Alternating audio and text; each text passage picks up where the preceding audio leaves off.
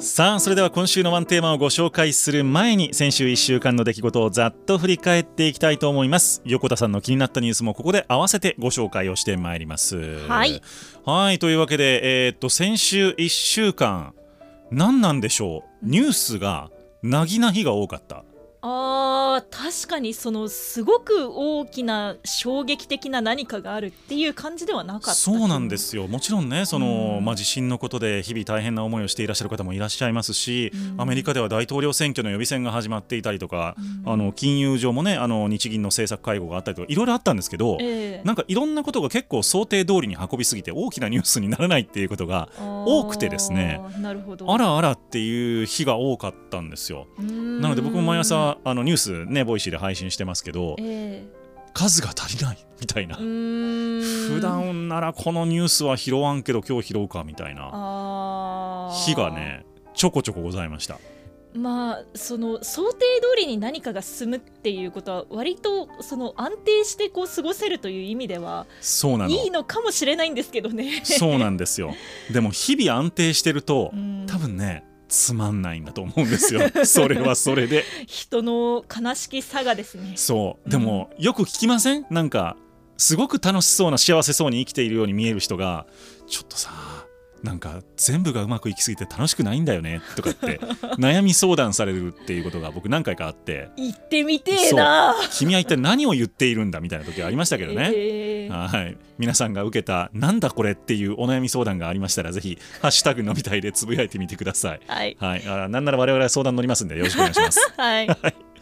さて、えー、と先週の金曜日からいきたいと思います。アメリカなんですけどね、はい。えっと、2024年度にも入ってるじゃないですかアメリカって。1月、12月だから。ええ。予算まだ成立してないんですよね。ええ。ご存知でした？いや知らなかったんですけど。いやそうなんです。アメリカの2024年度の政府の予算？国家予算ってまだ成立してないんですよ実は。えじゃあどうするんですか？お金の出し入れは。そうなんですだから、えー、とこのままいったらもう政府機関を閉鎖せざるを得ないというかええ給料払えないんでですよね。えらいことになりますよということで実は今2回目のつなぎ予算というのが可決をされましたというニュース先週の金曜日でございます。あもうじゃあ一時的にとりあえずこれぐらいは使いますみたいな。そうですそうですつなぎです。うーん必要最低限だけ、えー予算として可決しますよということをやりましてで、まあ、そもそもなんで、えー予算が成立してないかというとですねはい。あのアメリカの下院ですねで、えーとまあ、優勢になっている共和党なんですけれどもが、あのーまあ、その中に特に強硬な政策を支持している人たちがいてはい。もっと予算を削れとアメリカ社借金しすぎじゃという主張を繰り広げているんですね。でその人たちがあの満足するレベルまで、えー支出を削らなければ俺たちは賛成しないよっていうことをずっと言い続けてるんですよ。困りますね。困るんですよこういう人たちは。ええそういう人たちが困ってしまうんですけれどもまあでもそれが議会というものなのでうんみんながやっぱり納得をするような形で進めていかなければならないから議論をする時間を稼ぐために今つなぎ予算をやってるということなんですよね。うーんなんかでもそれって逆にこう無駄な支出を増やしそうな気するんですけど。そうなんですよね、まあ、だからうん。よく見える目立つところだけ削って結果的に全体的にはそんなに減らんみたいな、なんていうんですかひょうたんから駒じゃないや。泰山明道してネズミ一匹か、かまあまあまあまあ。そうそうそうひょうたんから駒じゃない。唐突ってなっちゃそうそうそう、ええ。そんなことになるんじゃないかなと思いますね。あと、まあ、心配なのはあのウクライナへの支援ですよね。そうですよね、もうお金がないないと言われている中で。そう。ちょっとまあロシアがねやっぱり思ったほど経済に傾きがないので、はい、ウクライナの支援をアメリカがしていかなければならない中でこういう状況というのはちょっと世界のね情勢的にどうなのかっていう話はありますよね。そうですね。はい。はい、金曜日はどうだったでしょうか？はい、あの育児に関する法律がうん。改正されるかも、ということで。育児に関するそうで法律す。あの育児に関する法律で決まっていることの中で、うん。あの残業とか、はいあとはお休みの取り方っていうのが法律で決められてるじゃないですか。まあはいはいはい。ええでそれの改正案が今度出されるそうなんですけど、うんその改正案で何が変わるかというと、うんあのまずこう働く人の中で育児をしながら働いている人の残業時間うんの免除を申請できるっていう法律があるんですよ本当は。えっ、と残業しないということですか？そうですはいはいそうです。はいで実を言うと現行今の法律では3歳まではそれを申請できます。はい。ただ4歳以降は残業してくださいとうん。いうことなんですよ。あの拒否できないということですね。そうなんです、はい。なんですが、うん。2025年4月うん。から小学校入学前までは免除の申請ができるようにしようという改正案が今作られてるそうなんですよ。そうするとえっ、とそうか保育園にええ預けている間はえっ、とそうです。よね。時短時短じゃないな。えっ、と農産業でとにかく帰れると。そうですね。なのでうん。お迎えが必要なところですね。学童とかもひあの、まあ、使えない状態でとういうん。形になるのとあとお子様が病気になった時に、うん。実はあの看護休暇っていうのが申請できるの知ってました会社で。制度があるのは知ってました。ええ。はい。ちなみに年何日までかご存知ですか？いやそれ知らないな。何日までですか？5日です。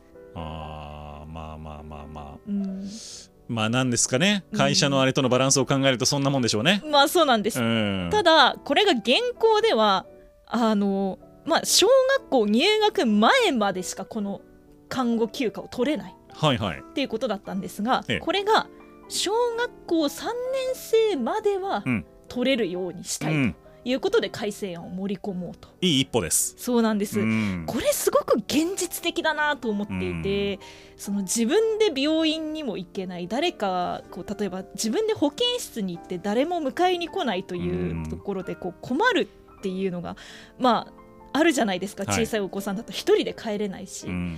てなると具合が悪くなった時にある程度一人でお留守番できる年齢って多分小学校34年生ぐらいからだと思うんですよね。うん。なのですごくあの法律が現実的な方向には動いていくんじゃないかなとは思うんですがですね。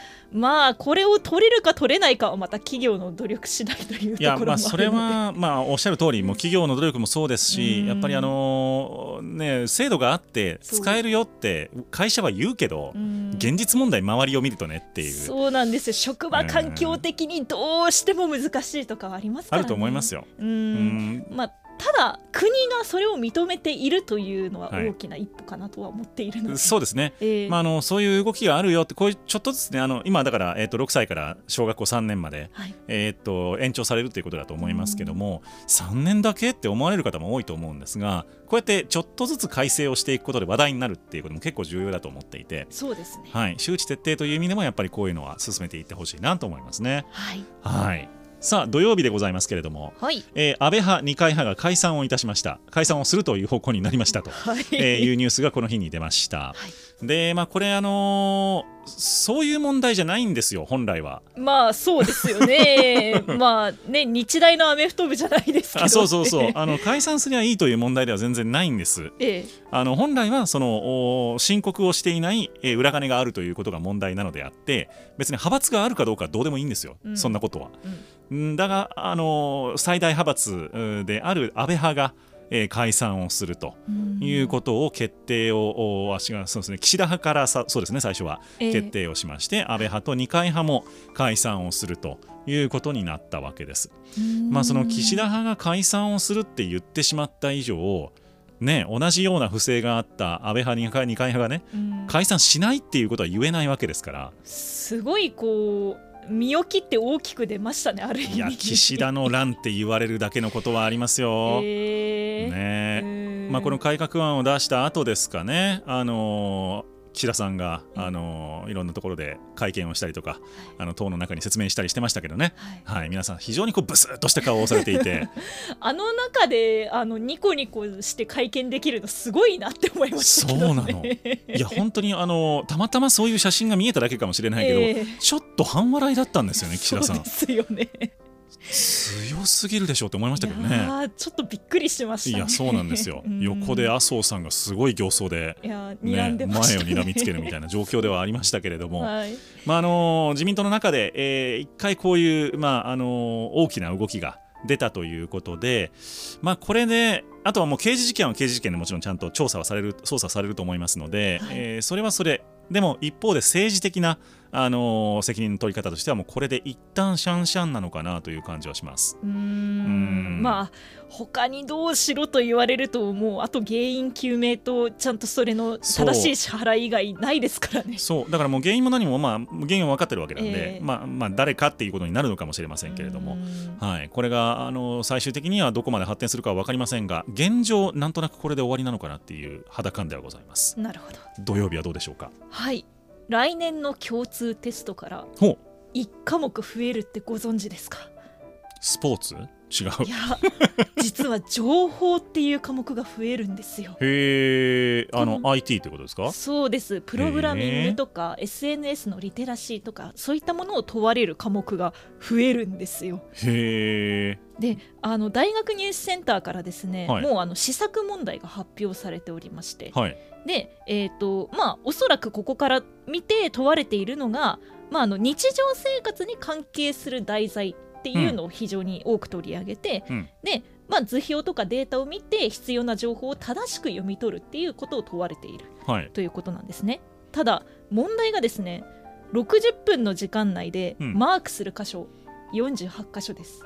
あということは1分に1個ぐらいのペースで解いていかないといけないってことですね。そうなんです、なのでこう、まあ、非常に素早い判断みたいなものをあの要求される問題になるんじゃないかなんて言われていますが、まあ、実際ですね私のはとこが、えー、と今高校1年生なんですけどはとこって何でしたっけ、えーと母えー、親の？いとこの子供です、はいはいはい、はい、あの今高校1年生らしくて、はい、で、まあ、2年後この情報科目を受けなければならないかもしれないということになって今困っているのが教える先生がいないということらしいんですよ。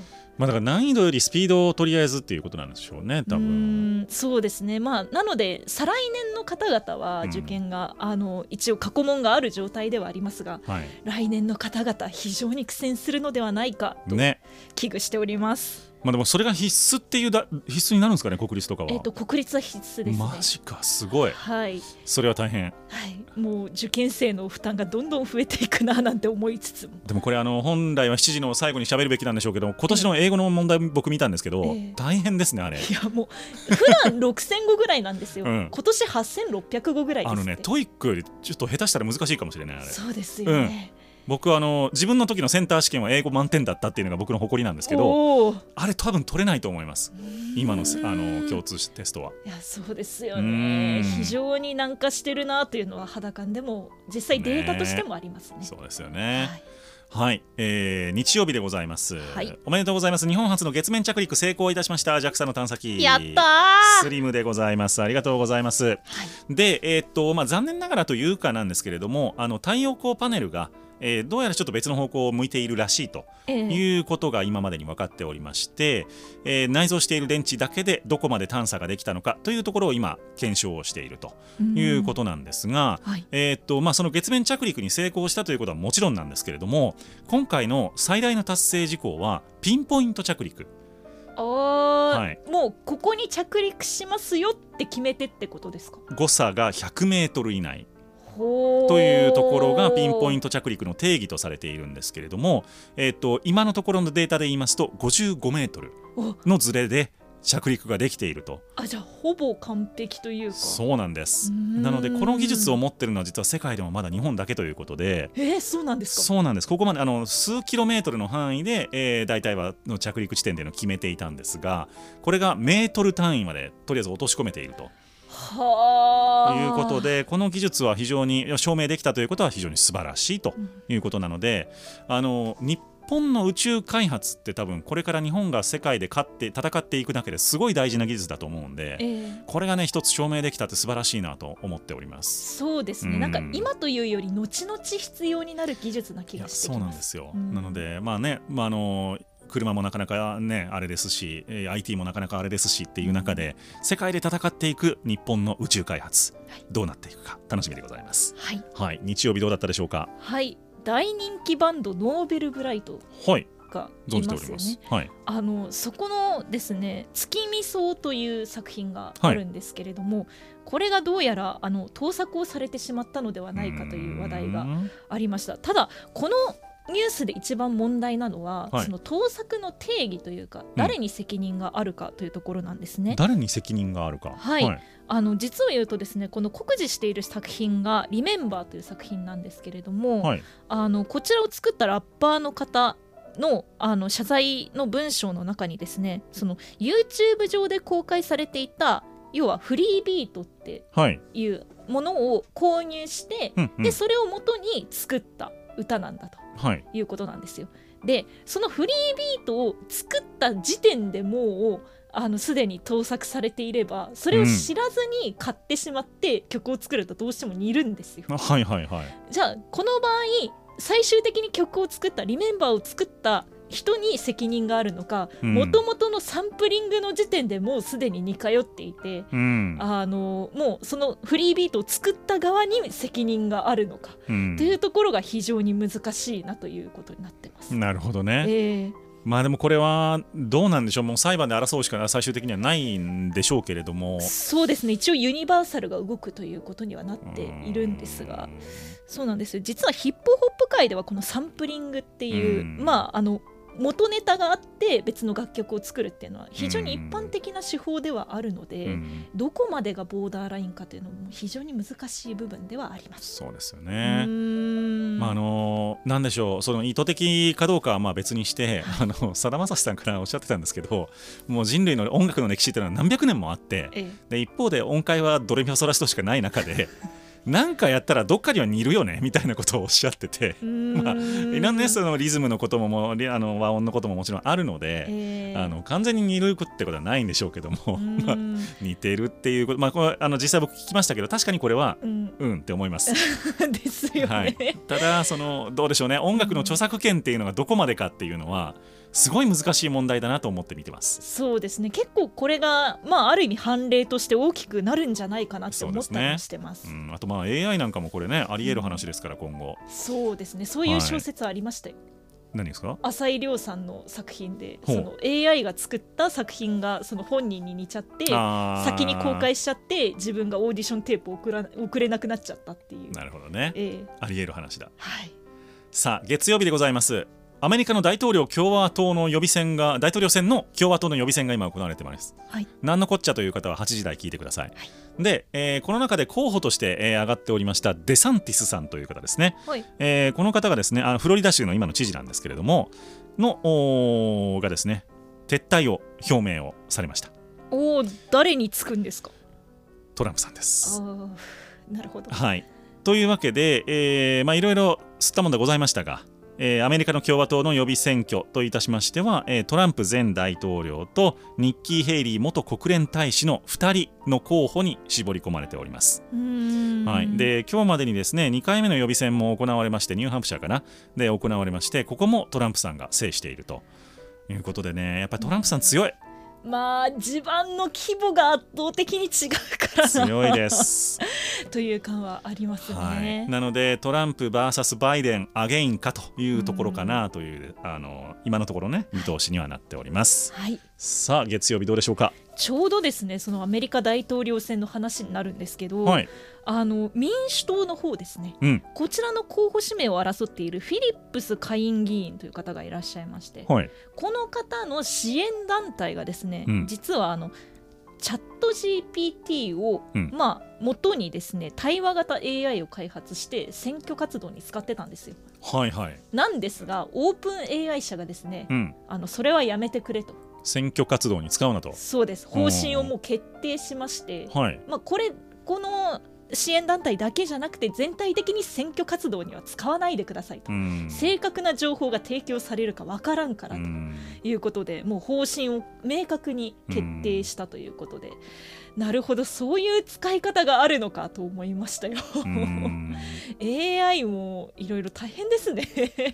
まあでもそのななんて言うんでしょうね、うんどこまでが選挙活動かみたいなのも難しそうですしね。そうなんですよ、うん。まあこの AI がもう使われなくなっちゃってたんで結局どういう、まあ、対話型 AI なのかは私もよくは確認できなかったんですけど、うんまあ、おそらくあのこの人がやる政策について質問すると返ってくるとかっていうことだと思うんですけど。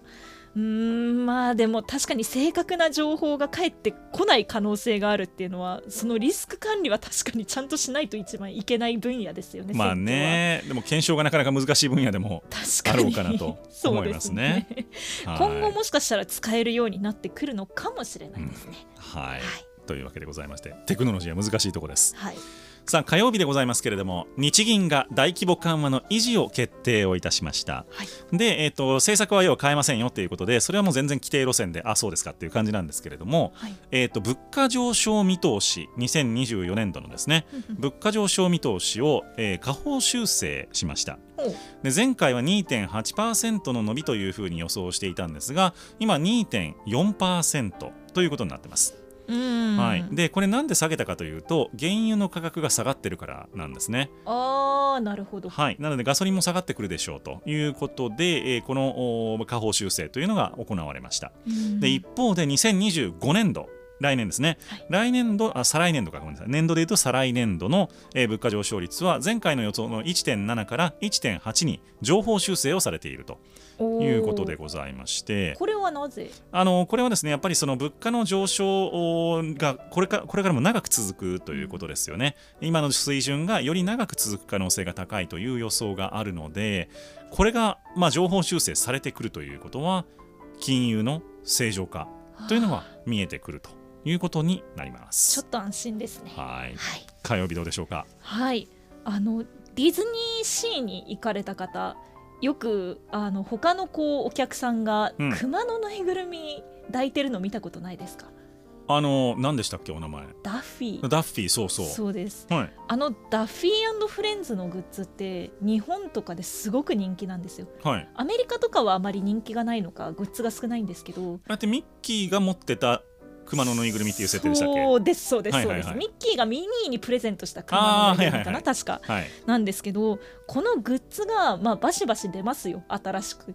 なんですが、それを買い占めて転売する方が後を絶たないと。もう本当にね。そう、うん、であのまあ、これが実は海を越えて中国の方で問題になっていまして。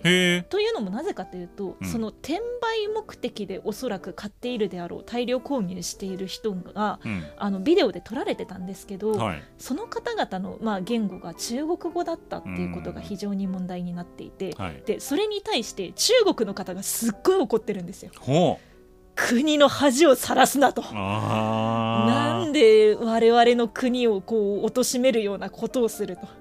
なるほど、もう国を代表して言ってるんだから、うん、よそでそういうことをやると。我々の評判自体も下がるからやめてくれという良識的な声が非常に上がっているということで、国内からそういう声が上がるの素晴らしいですね。そうなんですよ、なかなかこうねあのそういう言語を使ってるっていうと偏見が生まれちゃうじゃないですか、はい、だからあえてその国内でそれをブロガー有名ブロガーの方があの取り上げてくれたらしくって。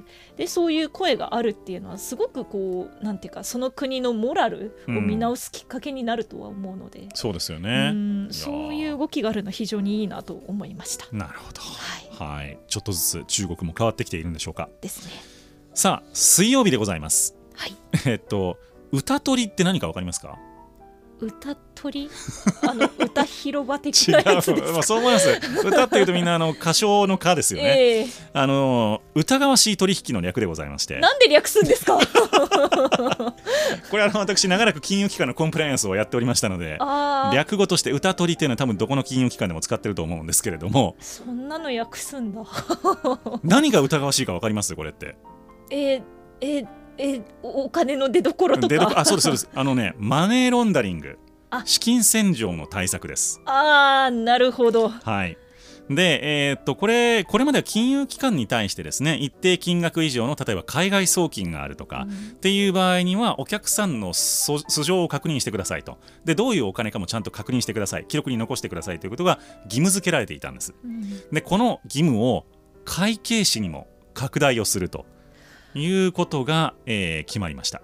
ああじゃあもう私は知りませんでした。知らぬ存ぜぬはもうダメというかそうなんです。成り立たない。企業により近い位置にいる、えーと、公認会計士あと司法書士こういった方々に対して、えー、マネーロンダリングを防止するためにきちんと、えー、厳格な義務を課していくということを決定をしたということなんですね。なので、えーとまあそのまあ、公認会計士としては当然お客さんが誰かは分かってるわけですが例えばその中小企業でも大企業でもいいんですけれども会社の社長会長はいますと、代表者はいますと。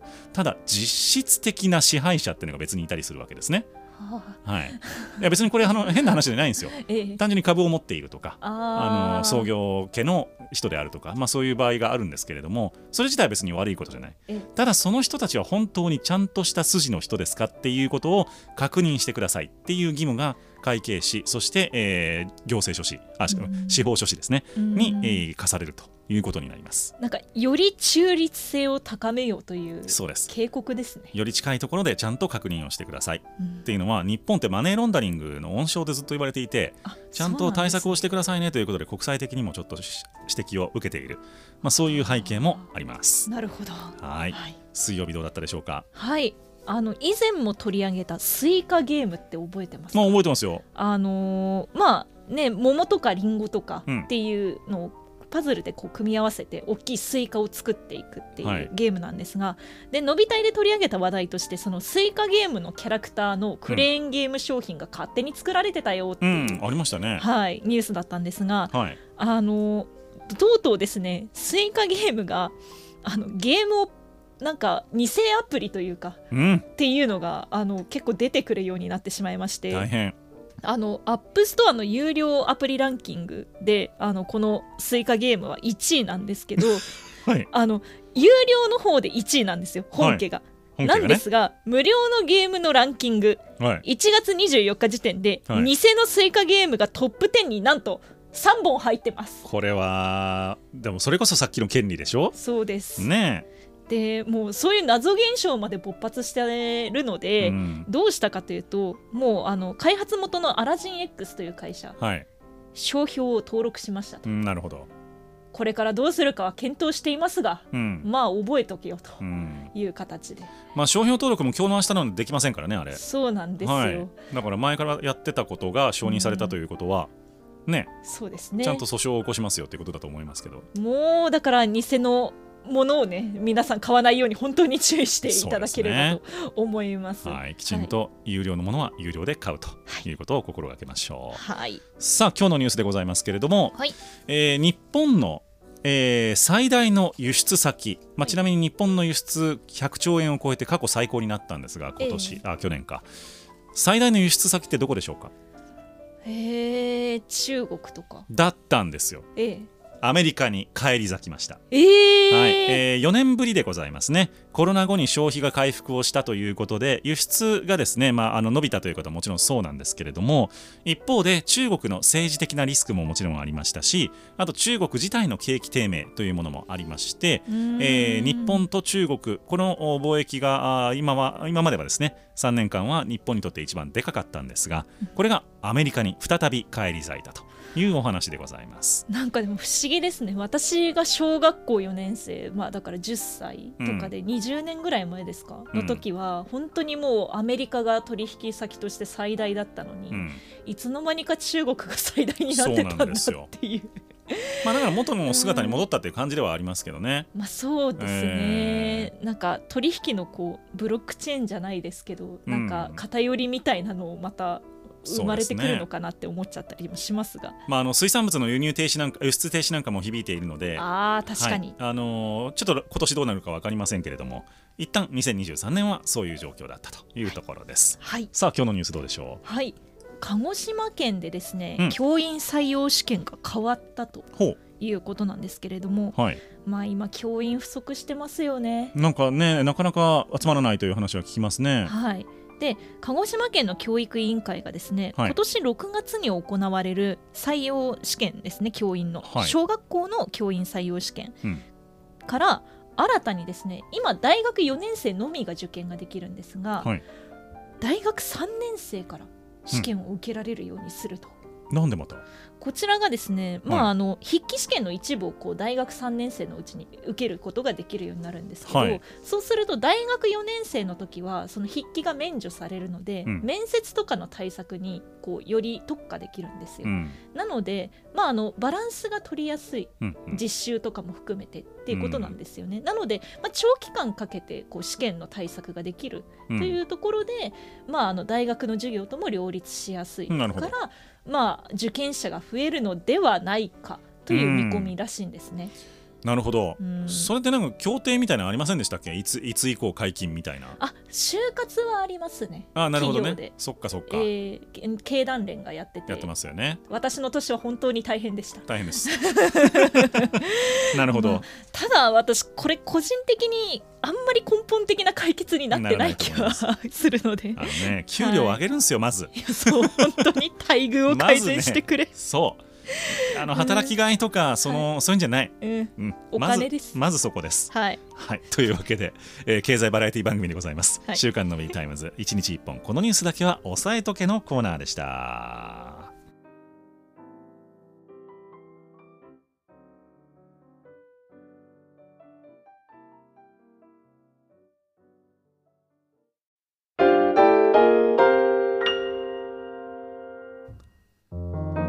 今週のあと1日をワンテーマで乗り切る経済情報バラエティ番組週刊の B タイムズ。今週のワンテーマのコーナーです。毎日毎日読み切れないほどの情報が押し寄せる現代社会。そうは言っても世の中の流れを読み解くために必要な情報は限られています。この番組ではキュレーターである私 DJ の B が過去1週間のニュースを振り返りまして最も重要だった世の中の流れを分析。一つのテーマに集約してお届けをしてまいります、はいというわけでございまして今週のワンテーマでございますが、はい、始まるみんなの景気回復といたしました。イエーイ！あの日経平均がバブル後最高値を更新みたいなね、えー、そういうニュースが連日踊っておるわけでございますけれども、えー、でもなかなかねそんな景気回復したなとか。いいね景気みたいな実感ってあります？給料上がんねえかなって思いますよ。フリーランスは働け。そうですね。